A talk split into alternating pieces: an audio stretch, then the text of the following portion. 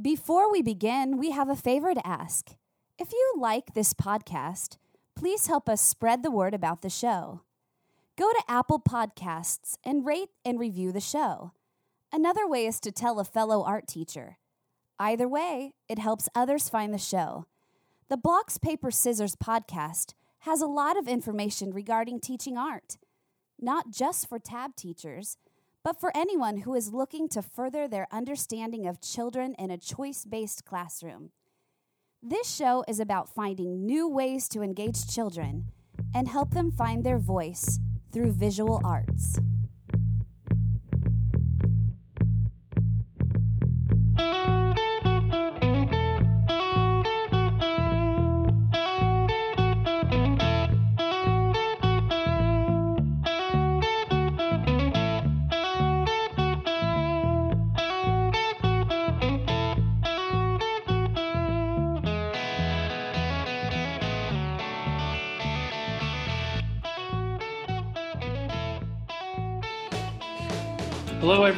And welcome to the Blocks, Paper, Scissors podcast. My name is Clark Fralick. And I'm Clyde Gaw. Today, we are joined by a very, very special guest, Julie Toole. Hello. Clyde and I have wanted to get you on our podcast for a long time, and it only took a national pandemic to get you here. now she's here, let me tell you why. Julie has been a teacher for 30 years, 20 plus in Chicago public schools. She currently is teaching art at a private progressive school, pre K through eighth grade. She's been a tab teacher and a tab mentor for the last 10 years and co leads the elementary level group at the Tab Summer Institute at Mass Art and part of the executive board for Tab Inc.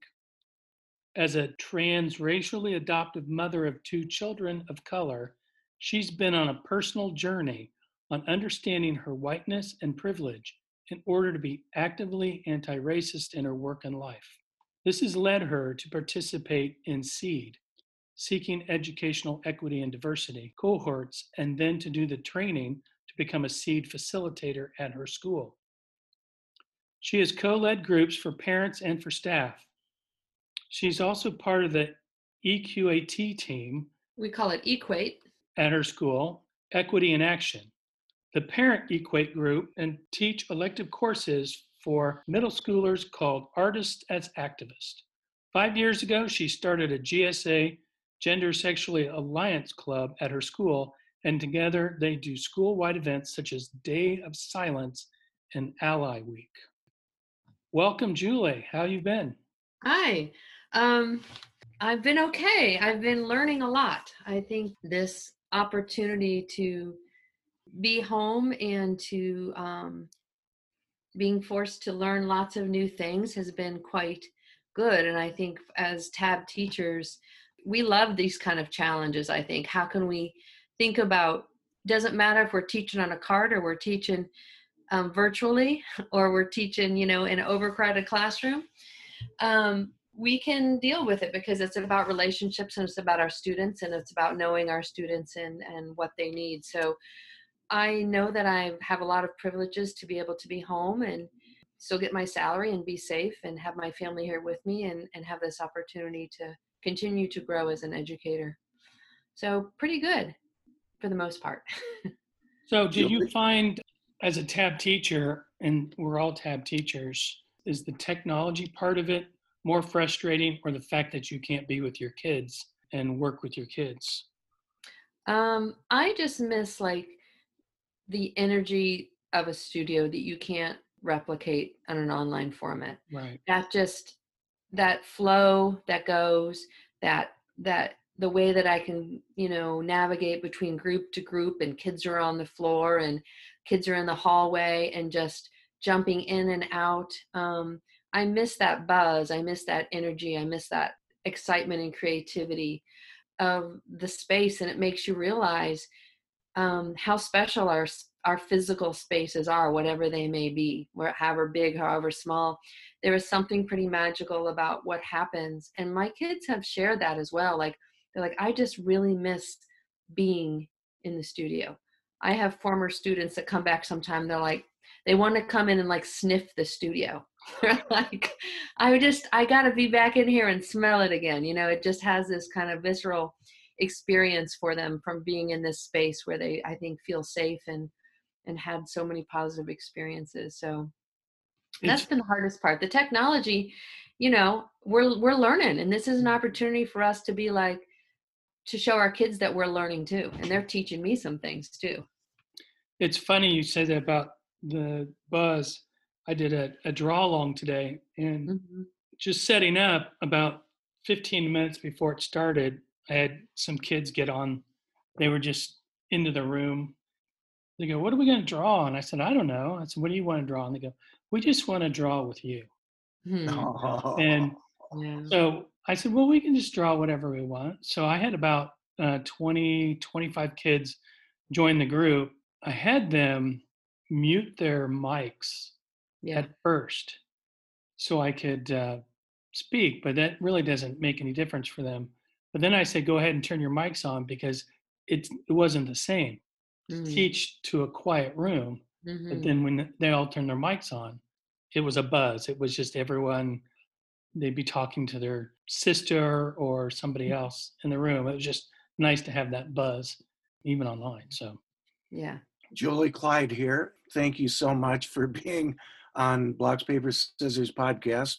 Clark and I were lamenting earlier that it's only taken us 22 episodes to get you on. I know. What's up with that? we, we have to complain to our uh, agents ah. uh, who administer the show. Uh, I'm not that busy. but um, you know, you were you were talking earlier about you know the special place that the Tab Art Studio is in the in the K-12 setting, and um, I was thinking about you know the special conversations that go on in a Tab classroom when we're talking to kids about their art. Yeah. Or, uh, and Clark was Clark was talking about you know how you know the the uh, the audio was muted on the uh, the Google meeting that he was conducting conducting class in, and you know thinking about the tab classroom, you're in the space, and special conversations, yeah, and dialogue is you know a critical part I think of uh, of what makes the tab classroom a really special place. I think that kind of you know leads up to part of what our topic is here today. Mm-hmm. That's right. So we appreciate having you on the show. I'm really happy to be here with both of you.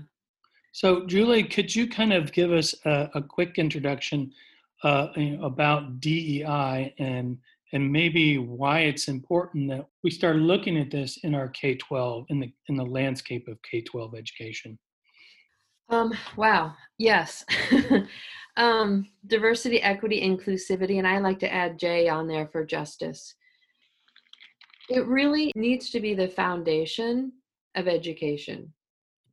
Public, private, parochial, homeschool, whatever it is, that this needs to be the foundation of what everything else is built upon. This is the world we're living in. We know that um, there are systems in place as part of how the United States was formed, that um, it is not an equal place for everybody in this world when we are thinking about how to best meet the meet the needs of our students and our community, we have to be looking at all the decisions we make through the lens of DEI and J. Everything else can go on top of that. But without that foundation, we really aren't going to be able to form those connections to our students. We're not going to be able to really support them the way they need to be supported. We're not going to be able to form um, the types of safe relationships we strive for to allow the students to really express themselves through their art. Um, so no matter whether you're teaching art or science or math or you know that you're the physical education teacher, um, this needs to be the conversation. This needs to be the foundation. This needs to be the training that all teachers and educators are comfortable with seeing and understanding so that we can try to dismantle these systems of oppression that the United States is built upon. Because if we don't acknowledge it, we don't understand it, nothing is ever going to change. And those conversations are uncomfortable by nature. Mm-hmm. And that's why people, a lot of people don't want to have them. Right. Um, and it's you know and i just want to say that i'm a white cisgender heterosexual female and i have lived a life of privilege because of my whiteness and being brought up in a middle class family and i'm able bodied so i have many many layers of privilege and part of why it's uncomfortable for white people or for myself to talk about it was because you never had to talk about it because my experience was the norm. My experience was the status quo. My teachers looked like me. My doctors looked like me. Everybody i knew around me pretty much could go to college if they wanted to. That was kind of what was expected. And so because of that people think like there is no white culture right? So it's i think through examining and not shame not blame uh, that is who i am how i was born um, but uh, understanding that whiteness um, and the power that goes with that is a way to use that power to um, help dismantle dismantle um, these systems of oppression that i was speaking about. That's a tremendously important acknowledgement, um, one that I am uh, currently uh, doing some reflection on also. And, um, you know, you, you, you, talked about the foundations for education uh, within a school setting uh, that um, acknowledge diversity, equity, inclusion, and justice. Mm-hmm. And when you think about the way schools are structured, mm-hmm. um, I'm going to use a word here uh, called hegemony. Uh, and uh, folks who are familiar with that word know that it means that we reproduce the uh, conditions in society that are, exist uh, with uh, the injustices that are in society are reproduced in the school. And so um, Clark and I had these conversations about grades.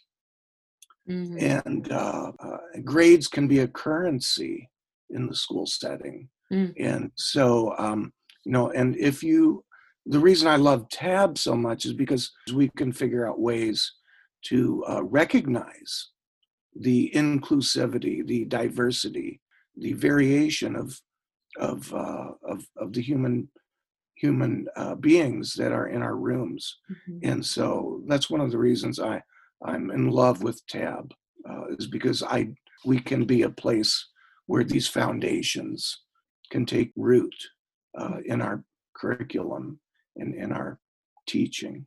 I think something that's important to to express and to name is that um, this is a lifetime journey with really no end goal um, other than working towards being actively anti racist um, in my work and in my life, right? So um, I think back to some of the things, some of the decisions, some of the ways I structured myself before I had done some of this work and you know I'm embarrassed about it. I'm like can't believe that that I did that and it's just I think important to acknowledge that everybody is on a different place on that spectrum.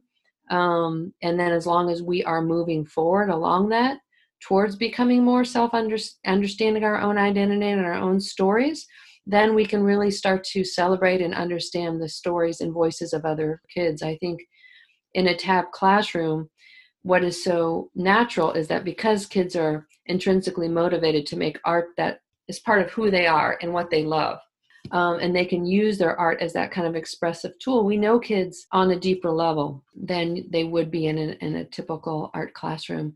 So, understanding and creating a safe space where the student feels seen and heard in your curriculum, on your walls, you know, those kind of things kids notice. And that's going to help those relationships that are going to really thrive and soar in a TAB classroom for all our learners, all our artists. No question.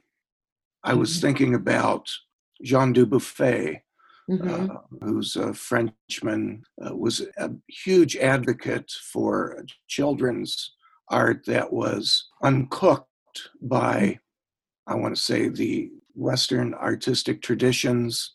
He was, you know, interested in outsider art, mm-hmm. um, art that is, you know, what he called raw art. Mm-hmm. And in a tab classroom, uh, this is exactly what we can provide opportunities for art that's uh, you know the children who the child who has a desire to Mhm. express their inner realms in whatever way. That uh, is uh, they are passionate about. And so I think tab classrooms, you know, have a natural capacity to provide DEI and J uh, foundations. I think that's that's an important aspect of tab. Mm-hmm. Absolutely. Something that, you know, as I continue to to do my own personal work and and and when you go through the seed, you know, the seed workshop, which um, they referenced in uh, my bio there, it's been around about, I think I was class 33. So 30 some years. This is uh, organization has been started by Peggy McIntosh. So um, an article I highly recommend for everybody, um, especially if you're starting on this journey, is Unpacking the Invisible Backpack. And it's about white privilege. So it's one of the first articles that really named that and helped, as a white person, she was sharing what that privilege looks like. Um, and I, that, that really, that hadn't been part of the conversation before. And so it's really looking at these systems, right, that are in place. Um, instead of trying to blame it on just individual people who have, you know, are are racist or are bad. It's not about that. It's really about the systems that are in place. And schools is one of those systems, right? Um, any large organization, our prison system, our police system, right? Hospitals, healthcare, each one of these things that is a system in the United States, and we are seeing it in real time, in real life right now. What is happening to communities of color during this pandemic? Who is this affecting most? It's not who is biologically most susceptible to it, it's who has lived because of their color of their skin who is living you know living in a world where they don't have the same access to health care or support and education.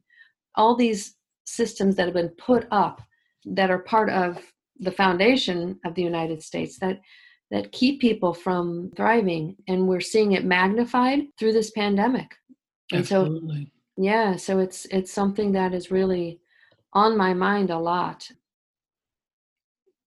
yeah it's been on my mind a lot going through this Yeah, it's it's not escaped me that victims of uh, COVID nineteen are people of color, and most the the, the rates of infection, uh, deaths, and that's a uh, evidence that uh, they're not receiving care.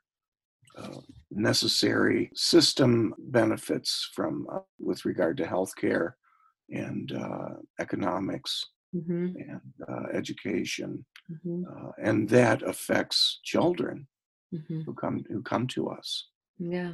those inequities that they experience. and you're thinking about you know our essential workers that are that are out still right that are putting themselves at risk every day to getting the virus or bringing it to their families. How many people of color are in some of those businesses right that are out there doing deliveries and and taking care of you know sanitation and and all these things because you know maybe they don't they're undocumented and they don't have a backup plan. They can't they can't apply for unemployment.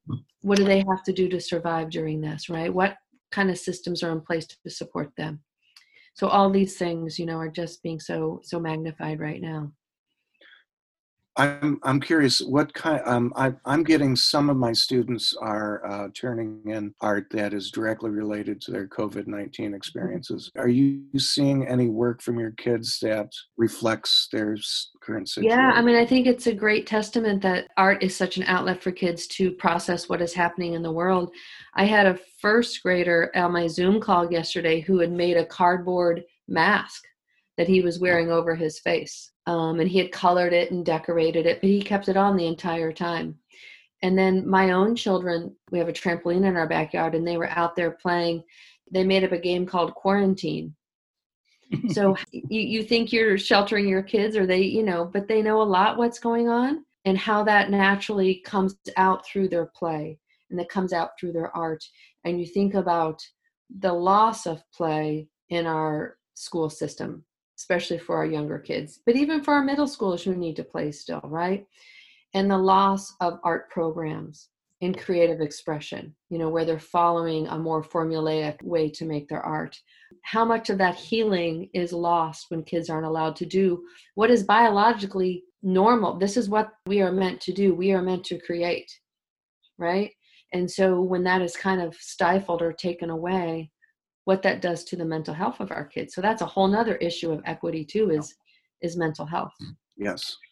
Mm-hmm. Uh, one that we're all very much interested uh, in uh, uh being uh, a uh, advocate for and having experiences that are provide amelioration mm-hmm. for those kinds of situations. You know, Clark and I were having these conversations about how you know art experience should be beneficial to the individual's current situation right it should be you know directly related to um, their lives mm-hmm. you know in a tab classroom we can provide ambiguity uh, and you know a natural part of a tab classroom is uh, what nan hathaway talked about you know these incubation periods mm-hmm. uh, where it's okay if you just want to sit for a while and yeah, uh, right. and think about what you're going to do right. and have have just time to yourself yeah. to think yeah and to process yeah. and our kids need that so much right now yeah the three, the three things that you know our kids need is like you said julie time to create which we mm-hmm. all want to do but also play yeah and not being able to play with their friends and to socialize those three mm-hmm. things which are really important in the development of young people especially the five and six year olds it's going to be interesting to see what happens in 10 years and 15 years. Yeah, right. You know, the effect the long-term effect of this mm-hmm. of this quarantine and how that thinking about dei and and people of color and people of less means than we have how that's how that's going to to play out. I was going to say this is this is a time of trauma. This is not just we are now learning you know remotely this is a time of trauma and we don't know um, what that looks like in each of our students' homes, whether they don't have a home, whether their parents have lost jobs, you know, and there's no income and there's that stress at home. You know, do they have healthy food? Are they going to a home where they're not physically safe or emotionally safe, where school is their only safe place? So, this is really on on on their needs right? They have to feel safe first. So thinking about connect over i've been thinking about this idea of you know just connect over content right? So it's just about that connection. And that's what i've been enjoying about the zoom even though it's through a digital source that i can physically see their eyes and see their face has been i think really important for me to get through this too because i miss them a lot I miss their voices. I miss their energy. Yeah. If you don't mind me asking, are you doing remote lessons with kids? Are you are they checking in with you, Julie? How how do yeah. you do? How are you doing uh, your classes during? Yeah. This? So my school is using um, Zoom, and we're we are doing almost everything we're trying to do live. We're really trying to focus on the connection. Um, so there's not a lot of work outside of the Zoom sessions, a little bit. So I just meet with each class um, for 30 minutes a week, which is not a lot of face to face time with them. And then um, I've created using technology to create like a Padlet that has options for kids who are feeling a little stuck um, for things that they can they can turn to just to have some ideas because sometimes when you're going through trauma you're not going to have ideas, right? You just physically need something to keep you busy, to keep your hands busy, to keep your mind busy. So it's nice to have options like that. But the best part is my students, I've taught them how to upload their artwork onto our Padlet. So we have a, a gallery going now that probably has over 50 pieces on it now. And just to see that come to life and to see the things my kids are making, um, and then the, the conversations that are going on where kids go on and you can comment and like and um, other people's artwork. And just i've been using this time to connect to them as an artist. This is such a gift that i have this time to do my own art. So i've been making art every day and i've been sharing that with my students. And i think in a way that probably would not have happened if we were just in person. So um, that i would say is definitely something positive that's coming out of this for me. I think that's wonderful that you're able to use technology during this difficult time and uh, have contact with them face to face contact. I'm going to start a, I don't know what I'm going to call it, but like a studio Sunday where I'm just going to be in my studio making art and I'm going to be inviting parents, other teachers, students, former students, just come and make art, right? Be in the same space together. If you want to hold your art up and show people, great. If not, you just want to be in this space where you know other people are creating at the same time and feel that synergy. Um, that is great too. So I'm trying to find that balance between, you know, what I did in a tab studio and the freedom that the kids have um, with feeling like, you know, some kids need a little bit more structure to get through this time right now. Um, one thing I did want to touch on um, that I think is important and something I've been working on this year is this concept of windows and mirrors. This was coined by Rudine Sims. Um, she is a professor in Ohio of uh, children's literature, early childhood. And this idea of that students need through, and she started through literature, but it really applies to any part of your curriculum, windows into other perspectives that are different than your own other religions, other languages, other life experiences, other body types, other ability levels, as a way to understand and hear the stories of other people that are different. And also these mirrors. So, are there things in your curriculum that reflect who that child is? You know, do they have two moms? Um, do they have somebody in their family with a mental illness? Do they have a learning disability? Are they a person of color? So, thinking about ways that I can bring things into my classroom that are windows and that are mirrors. So, what's a window to somebody else is a mirror to somebody else, right? So, that's what's kind of great about it. And I think it's just about being more thoughtful about who are the artists you bring in, who are the people you connect with. If you're doing an artist in residence, who is the person you're bringing into your studio? Um, and really using that thoughtfully. That, that's such an important uh, way of, of thinking about interaction with others uh, because it, it, leads to the development of empathy. Mm-hmm. And if you think about people with empathy are not just artists, but scientists too, because uh, if you are uh, in any kind of science, you uh, or engineering, mm-hmm. you're putting yourself in the situation or in the conditions of the mm-hmm. other or the the other thing. So that's a very important program that you just spoke about. And, and those two things that you were talking about, science and engineering, have so much in common with what we do in art that you know there's there's a lot of overlap. They're connected more than I think people realize. I know in in my elementary classroom, I've tried to, like Julie said, bring in those artists and those people, introduce those people that widen their window. Exactly you know Temple Grandin or mm-hmm.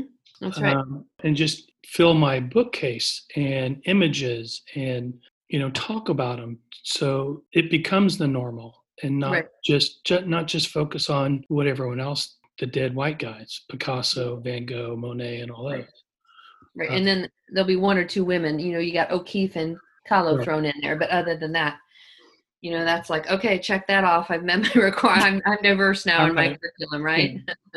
So you know this year I, I i purposely only chose women artists to introduce have in my in my classroom.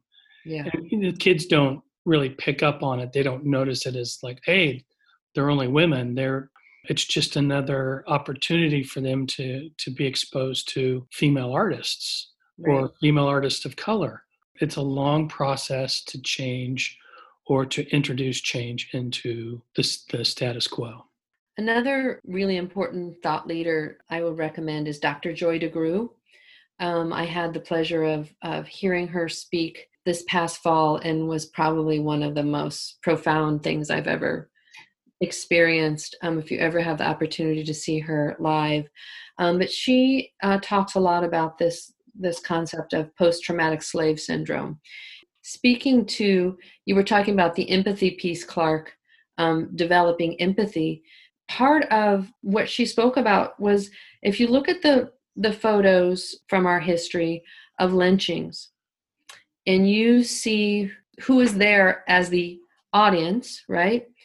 Small children, families would dress up and bring their whole family. They would sell postcards of these events. This is our history, right?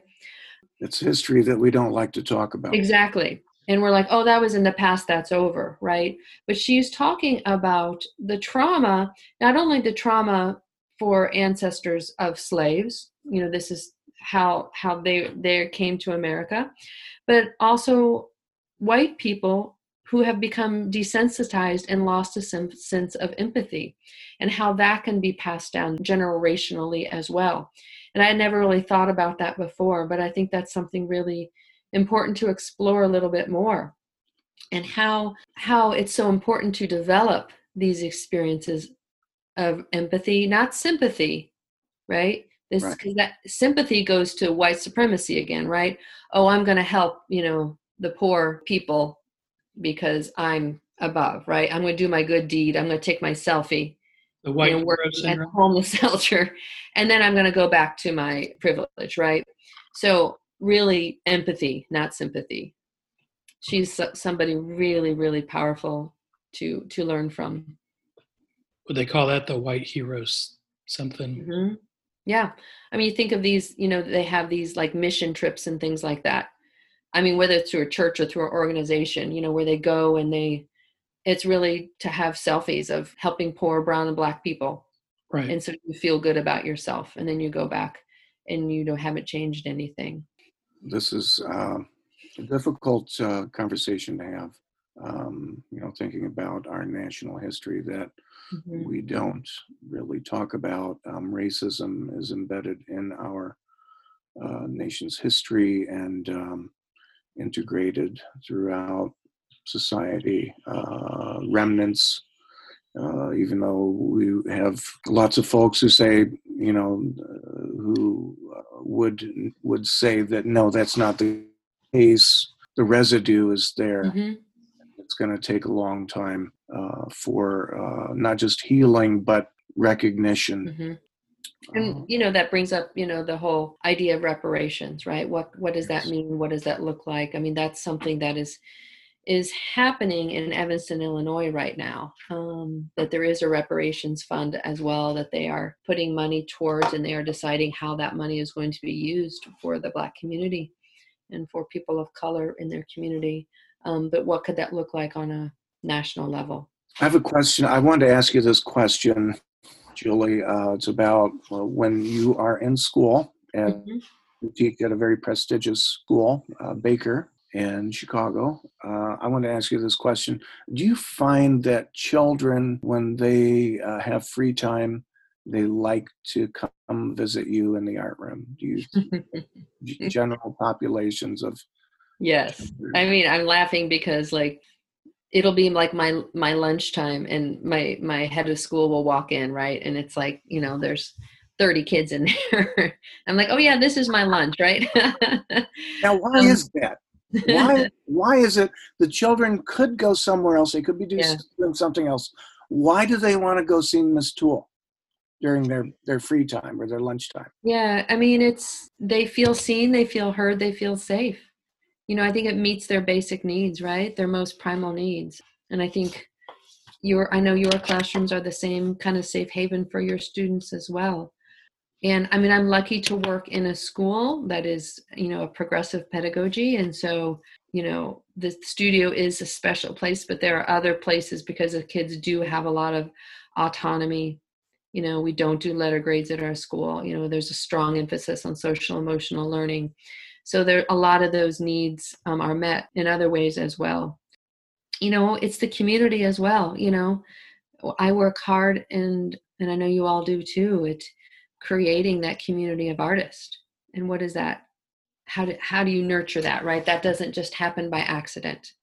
It's very thoughtful and purposeful and quite masterful to get it to that point where that community is strong where they don't you know they like you but sometimes they don't even need me you know and that's that would be the ultimate thing to me they don't need me right that the, the community is taking care of each other they know how to use the space they know how to use the materials and they just go we we were talking. Clark and I were talking earlier about the community of practice, and not just practicing art making, but taking care of each other. Yeah. And that's and so the tab classroom is that safe space. I had a, I have a story. Um, last year I had um, two fifth graders, and one was a boy, and he was very hard on himself. He he didn't like anything he made, and um, he was really struggling coming up with what to do in the studio. And he would make things and he'd ball them up and throw them in the garbage. Well, this other child she started collecting, pulling out of the garbage the pieces that he had in there. A lot of them were in pieces. And she asked me if it was okay if she could have them. And she started sewing those pieces together and making a whole nother artwork out of these things that he had in the trash. And I think about, you know, how healing that was for him and the amount of empathy that for her to see that and to create that and create this incredibly powerful work of art which then he was now a part of uh, you know these things that you know you're never going to give that project right that's not going to be on a choice board but these things that that happen because that community is working the way it should be that's an amazing story. Amazing Yeah. story. Uh, that is an, a twist on the trash to treasure yeah theme. yeah and he'll remember that you know Absolutely.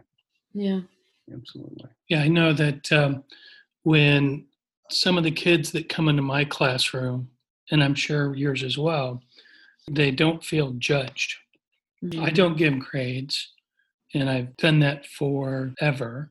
Mhm. Um, and I know Clyde, you have to, but it's based more on portfolio and doing, you know, completing the work and just meeting the child where they are at that moment in time and being Right. present with that person, whatever their need is, to see them as a human.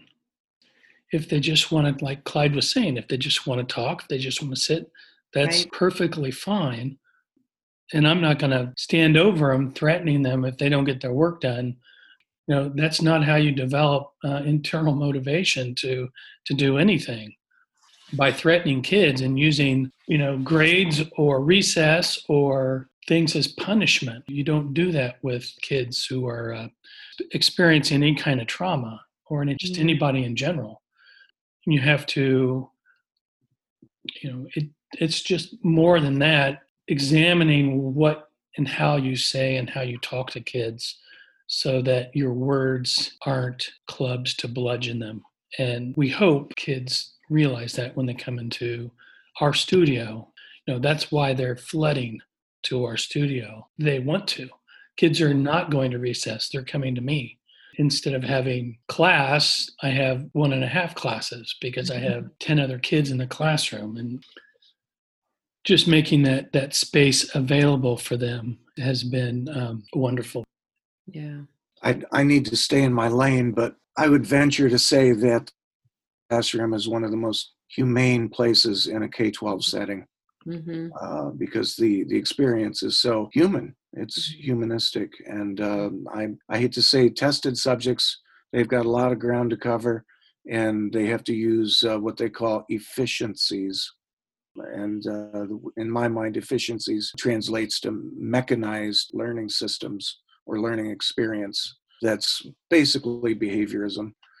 Back to grades as currency. Um, you know, in the tab tab setting, we can dispense with all that and just get down to human relationships and uh, having dialogue and conversation and emergent creativity. right So that's a good thing. That's one of the best things about school is that if you got an art program, great. If you got a tab art program, that's even better.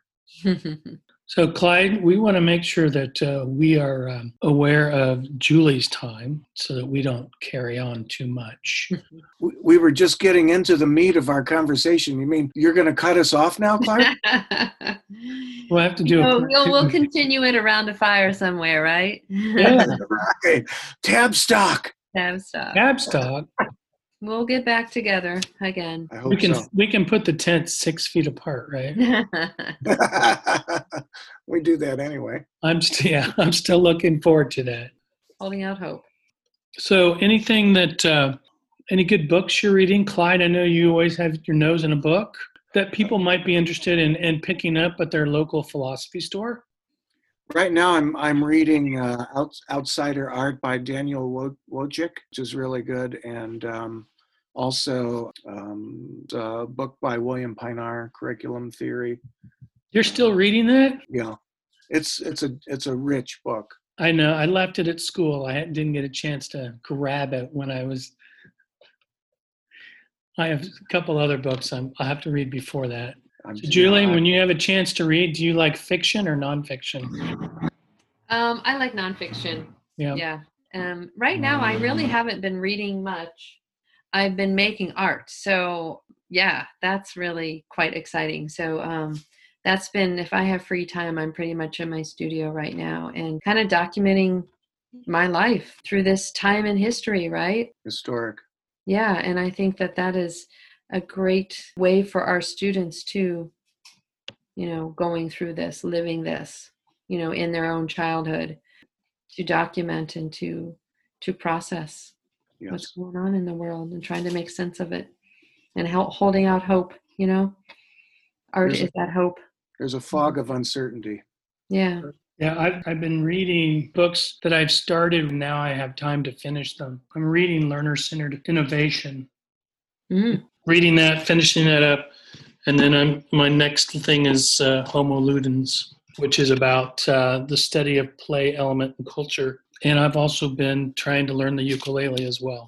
oh rick rick just bought a ukulele a couple days ago he and his sister who's she's in portland um, they're both gonna do it together hey So you guys better be careful. are you gonna take us out with a song No, I won't. I won't. that'll that'll make an appearance at tabstock one of these years Probably. I won't um, I won't submit our listeners to that at this moment. So I want to thank you, Julie, for sharing your time and knowledge of this very important topic, and all of you for listening to this podcast.